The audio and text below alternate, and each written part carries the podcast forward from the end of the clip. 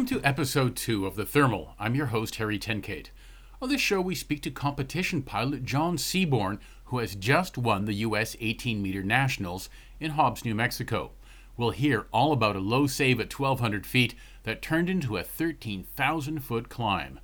We will also be talking parachutes and survival with Mr. Parachute, Alan Silver of Silver Parachutes. Is your parachute past its best before date and do you carry survival equipment? If you don't, you probably will after listening to Alan. Finally, an interview with a glider pilot who knows all about adversity.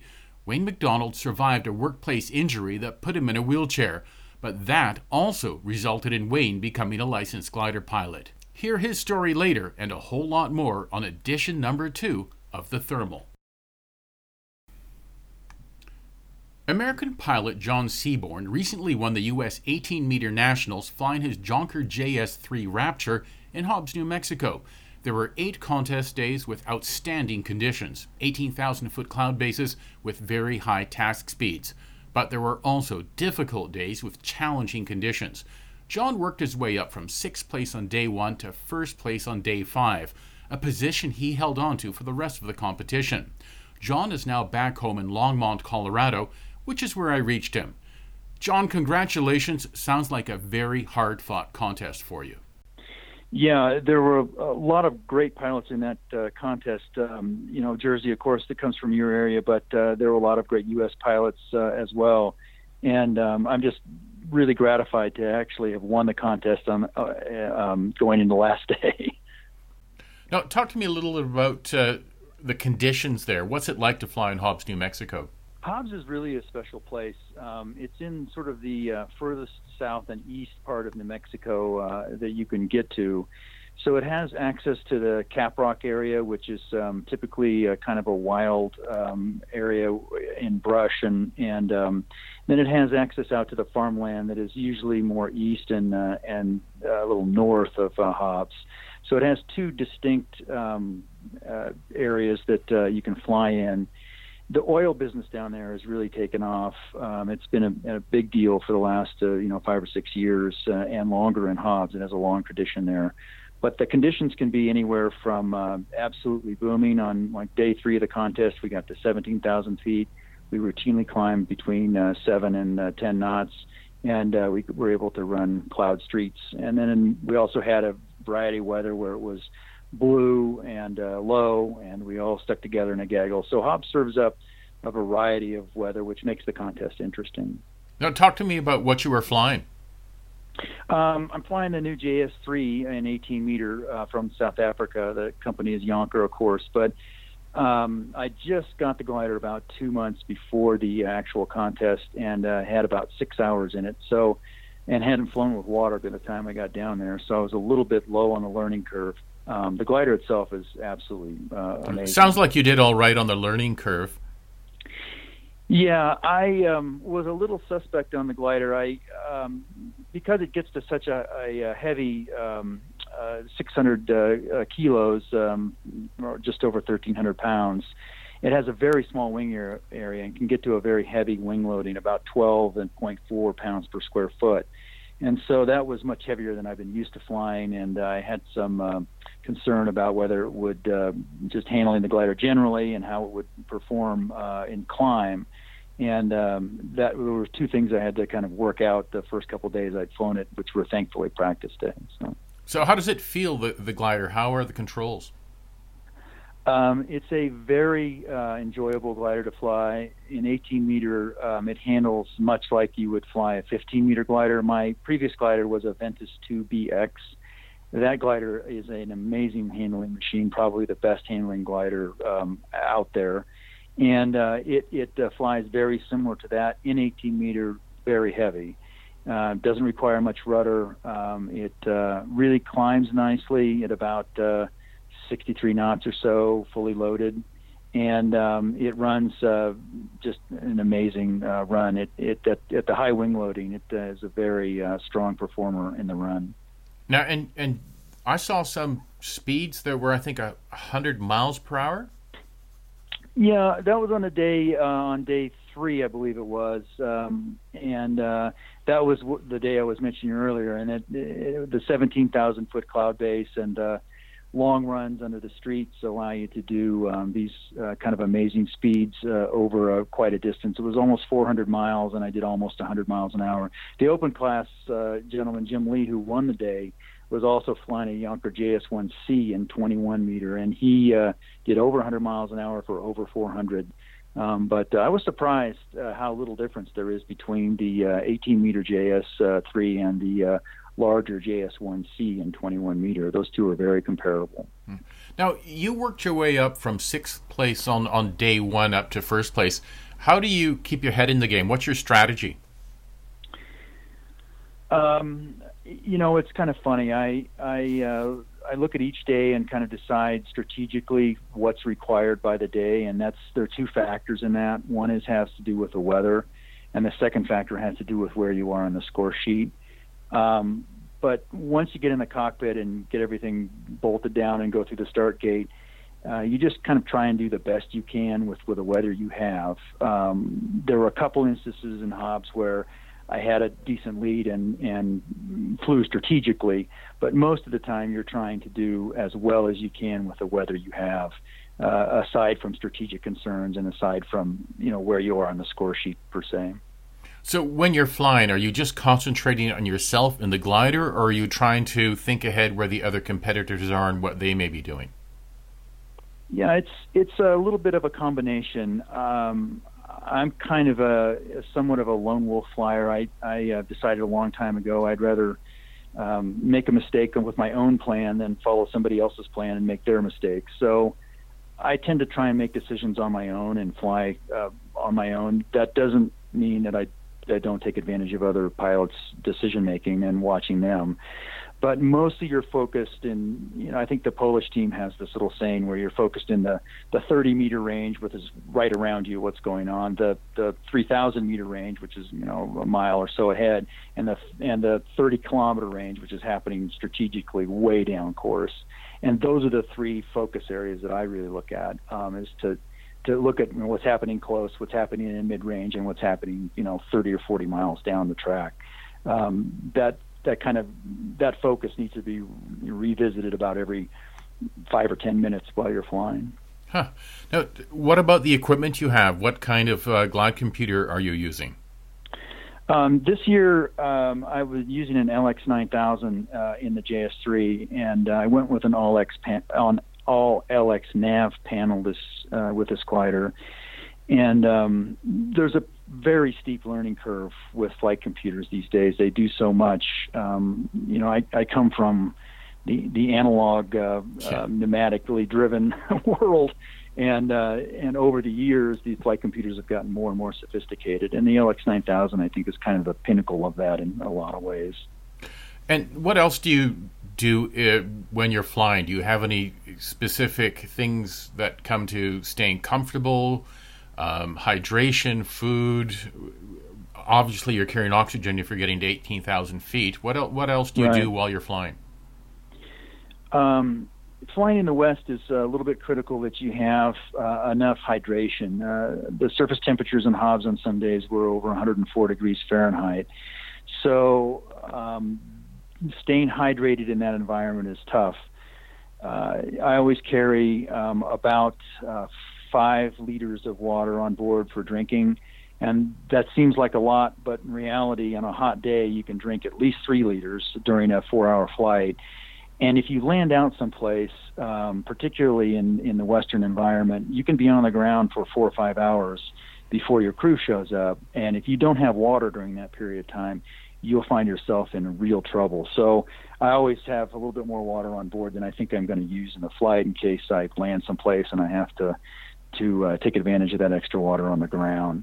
As far as food goes, I usually um, have an energy bar, um, and uh, I tend not. In my business world, it's pretty busy, so I tend not to eat lunch, and that works pretty well with the soaring world because I never have had a sumptuous lunch in a glider cockpit. right, right. Yeah. Uh, let's get back to the contest. Now, on, on day five, you got to first place, and you were competing with my flying colleague here in Canada, Jerzy. What right. uh, how did you stay in first place after that? Was there anything particularly important that you were doing? What contributed to that win?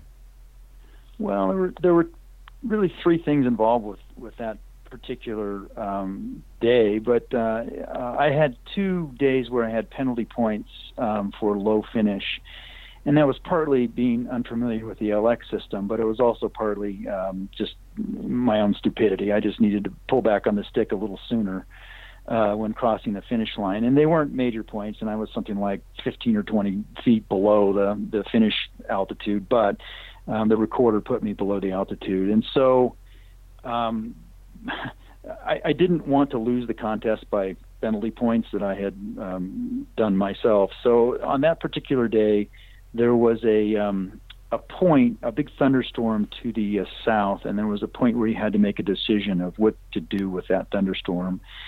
And I decided to go straight across a rather dead area and got to the other side at a rather low altitude, um, about 1,200 feet, which is way too low in this environment and way too low generally. You're you're you're really taking a big risk there.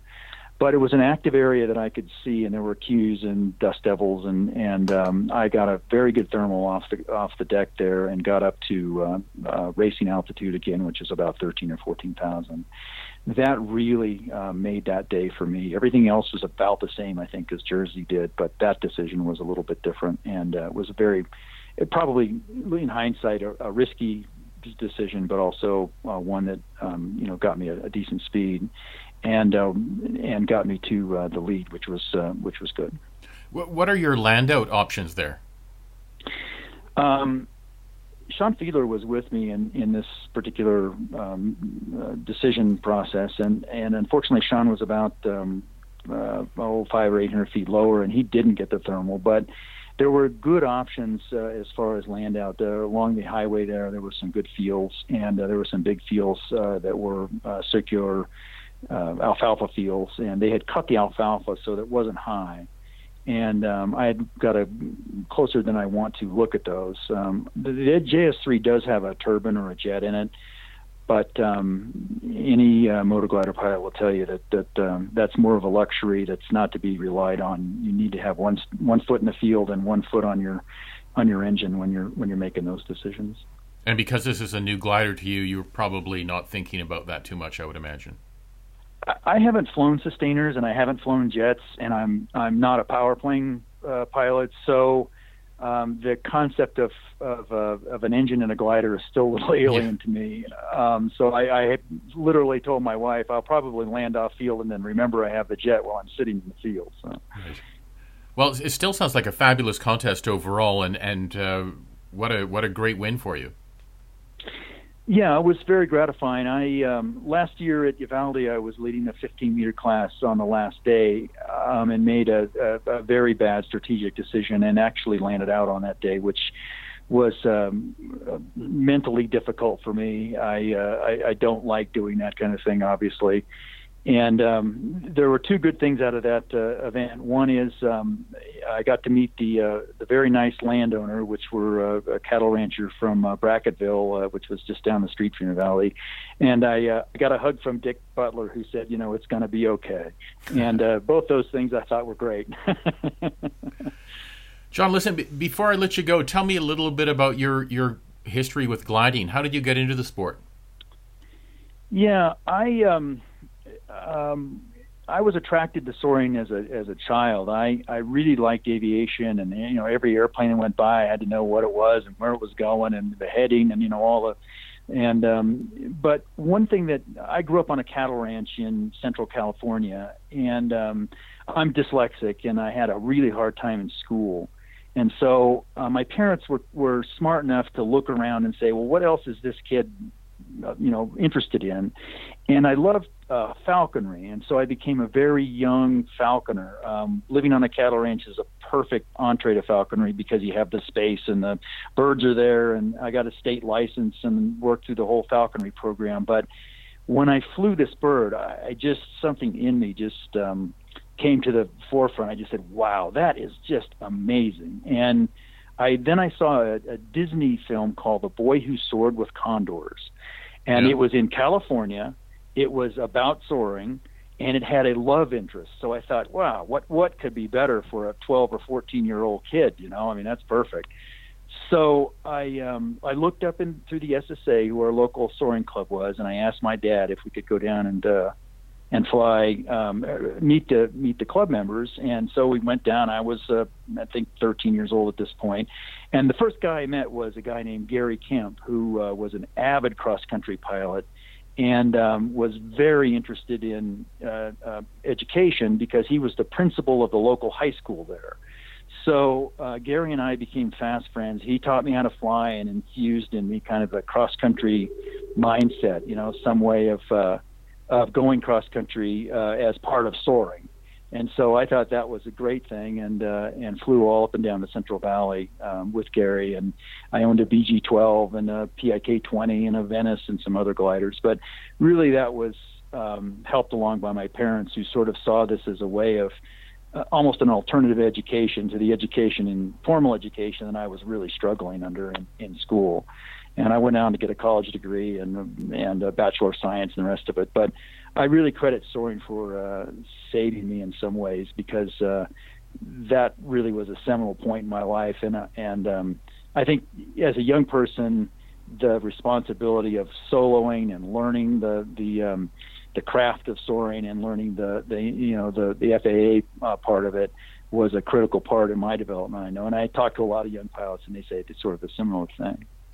That's a that's a great story. I really uh, enjoyed uh, hearing that story, especially the bit about learning how to become a falconer. Yeah, and uh, I um, I still have the original falconry book uh, that I have. We had a library in the little town I grew up in called Three Rivers, and the library was maybe 400 books, you know, and it was it was run by you know a, uh, the librarian who'd been there for 30 years, kind of thing, and they had a book on falconry. And uh, so I went when I was interested in this. I went to the library. I checked it out. I read the thing 14 times, and uh, our local fire marshal was also a falconer. So he and I were the uh, were the uh, falconers in town, and uh, he was about 50, and I was about 12. right, that right. worked out fine. Well, John, listen, thank you very much for uh, for speaking to me today. It's been a, a real pleasure chatting and good luck with your, your future contest flying. It sounds like what you know if this is your, your first contest in this new glider, I can only imagine how well you're going to do into the future. Well, I'm really looking forward to it. I'm looking forward to the JS3 and then and uh, my wife and I are are um, uh, you know 60 plus and we're thinking about doing uh, a little more flying, a little less working in the future. So I'm happy about that. Sounds like an excellent plan. Thanks again. Thank you. John Seaborn is a world class competition pilot, and he just won the U.S. 18 meter nationals in Hobbs, New Mexico. John's home club is the Soaring Society of Boulder, Colorado. You can look at some of John's winning flights on the OLC. I'll put up a link on the Thermal's Facebook page as well. John is also a past recipient of the Soaring Society of America's Outstanding Achievement Award for his work with the U.S. gliding team.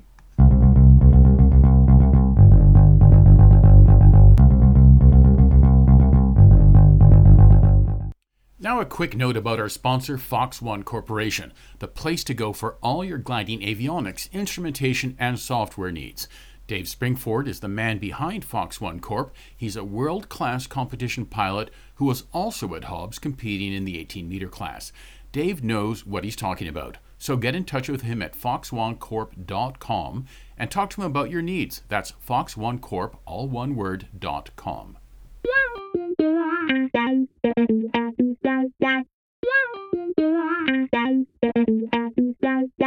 How many of us glider pilots really give a second thought about our parachutes? Most of us have been wearing the same chute for years, occasionally look at the D ring and start chasing thermals.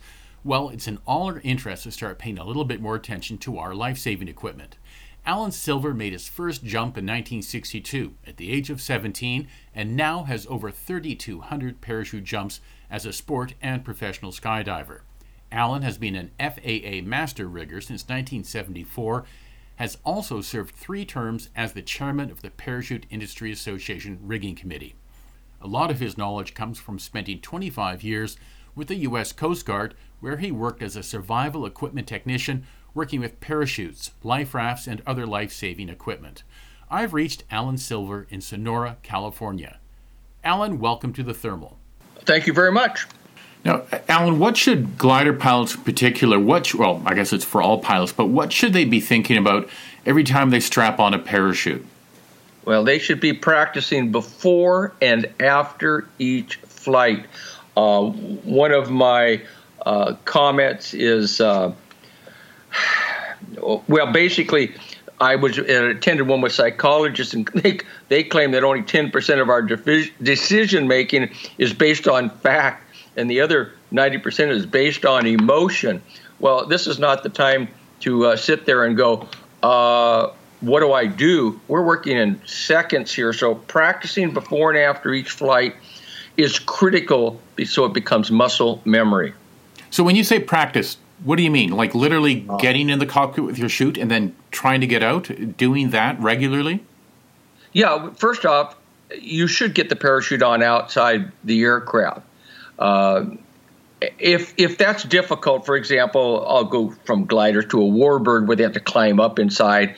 It's a lot harder to get into the airplane. So I don't mind if you put the parachute on inside the airplane, but don't ever take it off inside the airplane. There's been numerous documented cases of people bailing out without the parachute on because that's what they're used to doing.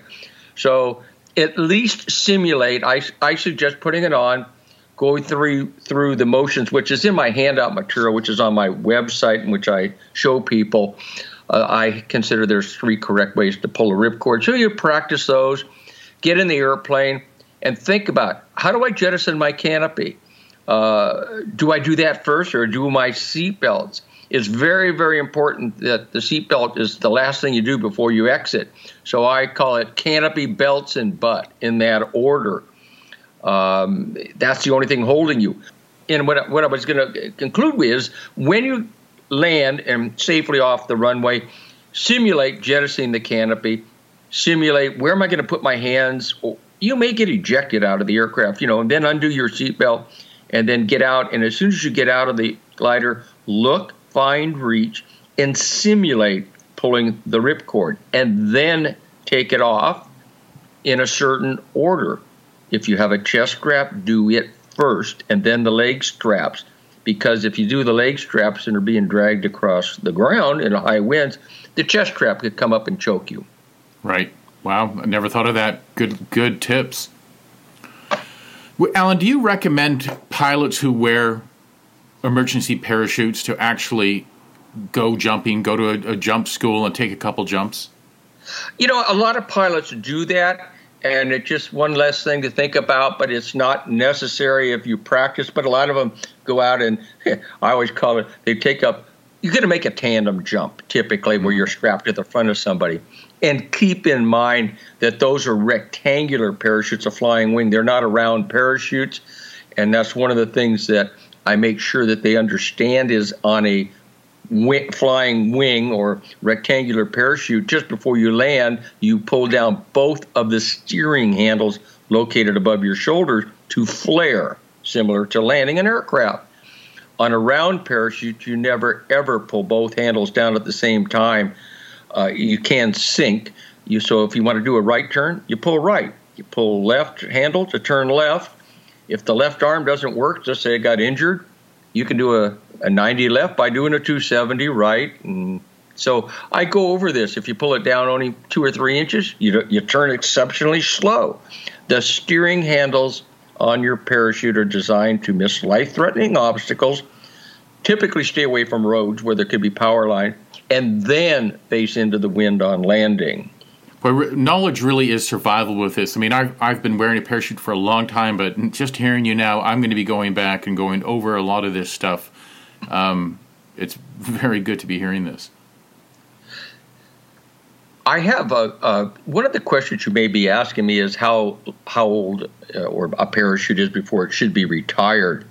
I was uh, going to actually I was going to actually I was going to ask you that in combination with glider pilots. We're wearing those things and sweating in them like crazy. I, that must do damage to these things. Uh, it, typically, sweat doesn't do too much. I mean, most of the containers are semi water repellent, and, and I mean, you could take a damp sponge and just wipe it off. A lot of people, because uh, you're up so long, they'll, for example, the Softie line, I have provisions that just snaps. You can snap on a, a sweat pad or a cotton sweat pad or a sheepskin.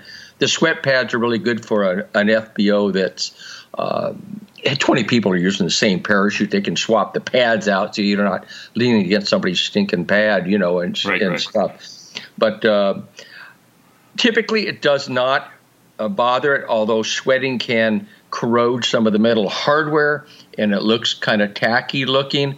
Uh, the most damage is done by the fact that people leave parachutes in their aircraft with the sun beating down. Or I attended a, uh, um, I don't remember what it was, uh, one of the glider competitions. I know you certain meter competitions, and it was in Texas, and they must have had 30 gliders lined up on the runway, all with the one wing down. And, about out of the 30, I think 25 had parachutes sitting on them to hold the wing down. Uh, that is just absolutely detrimental to the parachutes, even though the material is treated for UV, it's not impervious to UV. And this is one of the reasons while I was chairman of the Parachute Industry Association's uh, rigging committee, we set up, we were all doing tests on the fabric, non destructive pull tests on the parachute material, not the harness per se. And we discovered that these non destructive tests typically they were to 40 pounds, we would pull the material. They shouldn't even rip till 75 or 80, and we were having some of them just explode like a wet Kleenex at 8, 10, 11 pounds, something All from UV that. damage. Yeah, and it's UV damage, and people said, well, you know, gee, did I hook up this devices to test the material incorrectly? So I did studies around the world, got information, and it discovered something that the parachutes, other than a couple that had something actually spilled on them. Pretty much every parachute was 25 years of age or older, had been left lying around in the sun.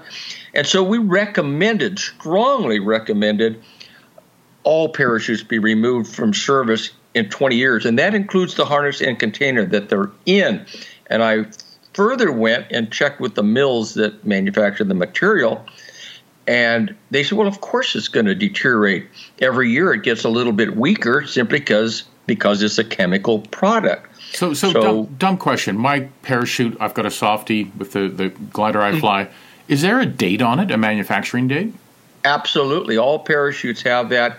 Uh, if you happen to have a softy right up in the nape of the neck area, like where a tag would be on your shirt, uh, you pull it out, and it has the serial number and the date of manufacture of the harness and container. In that pocket should be a card, which is the maintenance records. It's just like having your aircraft maintenance right. That record. I've seen because we get it repacked regularly, but I haven't looked at the other stuff.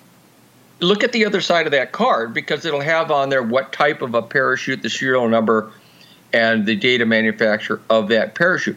Typically, they are very close to each other. For example, if it's married, uh, manufactured in, in June of this year, the parachute inside comes from, say, a different company, and it may be May. Uh, so, but they're very close. But it's also possible that something was damaged, and uh, this is why I tell people don't ever buy anything on eBay, Trade-A-Plane, right, without right. checking out this information.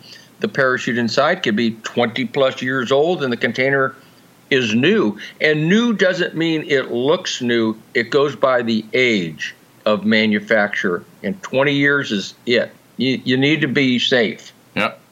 So, speaking of being safe, uh, I also fly with a Spot Messenger, and mm-hmm. I usually clip it on to the right of my chest harness. Is that good or bad? Unless the spot is in, for example, I make a, a, a kit. It's an acronym. It's, my son dubbed it years ago a SMAC pack. It's, it's an acronym for Save My Ass Kit, and it's stuck. Uh, I like it that. velcros around the webbing, and the larger kits also velcro and snap on. There's been more than one incident, including I believe this last year, where a pilot bailed out with just a manufacturer's little bracket, which is supposed to be around your belt or something, and it just snapped off. So your suggestion is having something that's certified, like your your SMAC pack that attaches properly, and you can probably put more things into it than just your spot messenger. I gather. Well, I uh, in that in the the kit now the newer spotter and reach units are small, you know, like a pack of cigarette size. So I, I make the the package about that size, but there's also an internal pocket. Uh, all my years with the Air Force, uh, 18 of those years with pararescue, and we went out looking for people. So they need to be seen. So inside the internal pocket is a signal mirror, whistle, and fire starter. Whistle because you may be in dense trees and somebody can hear you. And on the outside of all my kits, whether you get the very, very basic kit that doesn't have room for a spot, there's a hook knife seatbelt cutter on the outside. If you know, if you were upside down in your glider, uh, it's almost it's very hard sometimes to release a seatbelt because of the pressure, and the hook knife cuts through it like a like a hot a hot knife in butter. Uh, keep in mind that this equipment needs to be on you. I mean, a lot of pilots say, "Well, no, I have survival equipment in my aircraft." No, that's called camping equipment. Right, right. if it's on you, it's yeah, survival yeah. equipment, but it has to stay on you. Right, right, right. Alan, finally, listen, you've been selling parachutes for a long time to a lot of glider pilots as well. Are there any particular stories of, of your parachutes saving lives that you uh, can tell us about?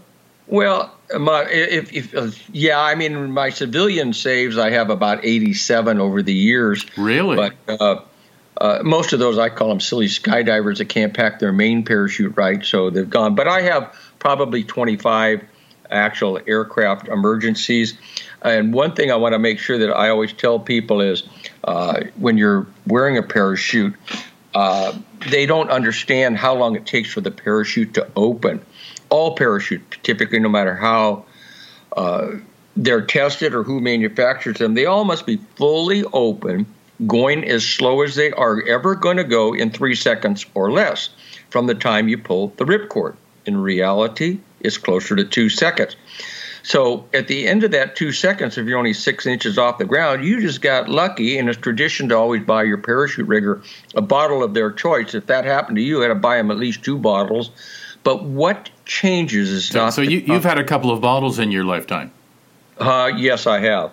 Um, several. The biggest thing people think, well, how long does it take to open? Well, the time is pretty consistent, but the difference is the attitude. Let's say you, for example, uh, you had some control. You were able to trade off some airspeed for altitude, jettison the canopy. Your belts, you dove out, you looked, you found, you reached and pulled the ripcord. Your chute is opening sort of in the trajectory of the aircraft as you start your descent. You may only lose 100, 150 feet in that two to three seconds. One of my more significant bailouts, the aircraft was out of control, spinning towards the ground at a high rate of speed. It still took about two to three seconds to open, but he lost almost 800 feet in that that time. So make a decision early where the insurance company opens owns your aircraft, so you have plenty of altitude so you can enjoy the ride down. I mean, this particular bailout, the person said everything worked great. The only disappointing thing was the parachute ride was fun, but it was only 10 seconds. Listen, I, I also understand you're now semi-retired. You're doing a lot of your own flying.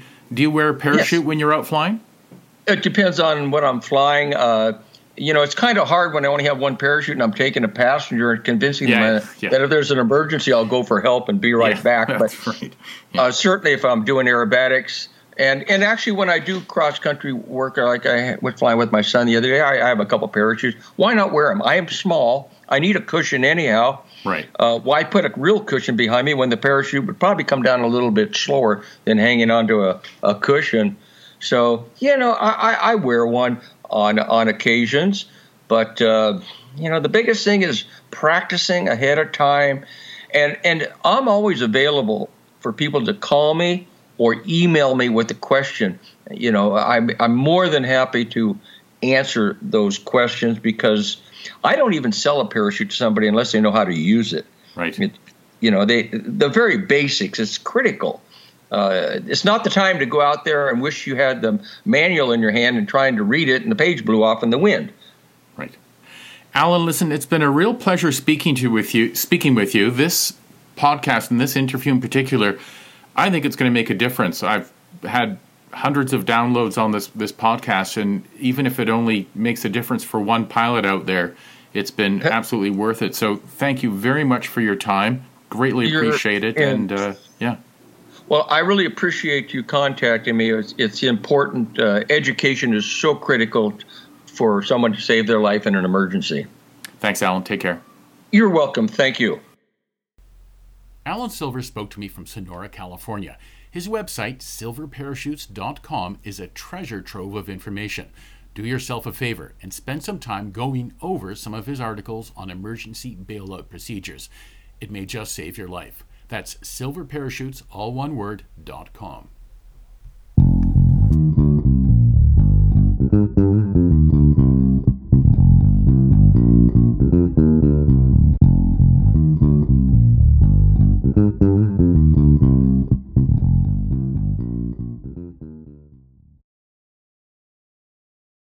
Flying in general, and gliding in particular, is a way to escape gravity and enjoy the wonders of flight.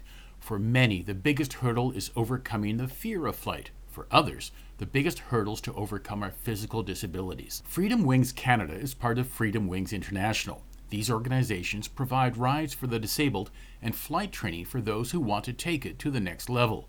Wayne McDonald is a man who doesn't let his disabilities get in the way of the things he wants to do. He's a certified scuba diver, musician, writer, and athlete. He's also the second paraplegic in Canada to become a licensed glider pilot. I reached Wayne McDonald in Brampton, Ontario, and I began by asking him about how he got involved with gliding. I learned about Freedom's Wings up at York Soaring and decided to have a go at that and see where what I felt, you know, how I felt about it. And I instantly got hooked. And then that it it sort of just went on from there. When did you figure out that you'd be able to fly gliders, and how did that work for you? I love flight, so I thought, well, you know, I can give this a shot. It just started from there, just kind of snowballed. I I like the club. I've been there for coming on 17 years now. Do you remember your first flight? Well, absolutely. I mean, to me, actually, I, I write for a disability magazine. I, I wrote an article about it, and I said to me, every flight's a new flight. It's it's, it's like I've never flown before. When the the wheels lift off the ground, it's it's a whole new experience. Uh, no matter how many times you do it, but I certainly do remember my first flight. But you know, the one thing I I distinctly remember is trying to uh, stay behind the tow plane without you know fluttering back and forth like a a wounded bird. So, so that brings me to the hand controls. I mean, for able-bodied people, staying behind a tow plane is enough of a challenge. You've got hand controls that do rudder, elevator. I, I'm not quite sure how it all works. Describe to me how your controls work and the challenges associated with that. Well, I mean, you have the, the central stick for your ailerons, which is what an able-bodied person uses. And what they've done is they've transferred the the rudder effects up to a hand uh, lever to your left, and it's you push the, the lever forward for uh, your rudder. Uh, I believe it's left, right, or left forward, right back, and that will adjust your rudder in in coordinated flight. So the the ability to use both your hands as opposed to your feet and your hands isn't that much of a you know it takes a bit of doing but it's not something that where you go oh my god there's just no way i can do this. Um, i think your brain's a very ama- amazing part of your body and it it helps you reconnect different things that you know you don't think are possible. Sorry quick what about your feet? Are they uh, just free in the cockpit or are they attached? How does that work?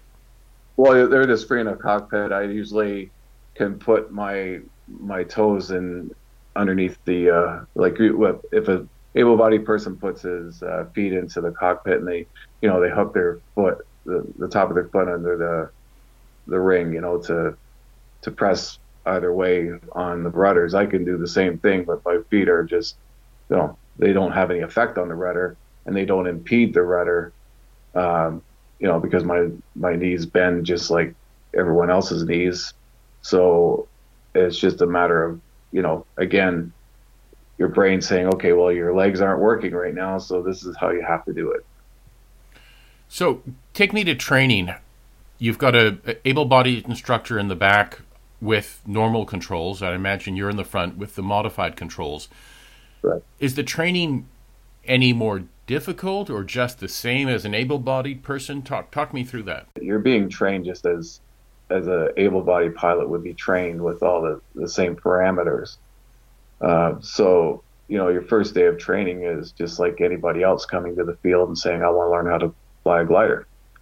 Uh, now, you know, me getting in and out of the plane was a, took a little bit of uh, took a little bit of time, but I I now can get it in and out of the plane on my own because uh, fortunately I do have pretty strong upper body and and I'm a you know an adventurer by by nature. So when I see a challenge, I don't look at it and go, "Well, that's just too much for me." I say, "Well, you know, how can I get over it, around it, or under it?" So, so let's get back to the training. How long did it take you to uh, to get solo and and finally uh, achieve your license?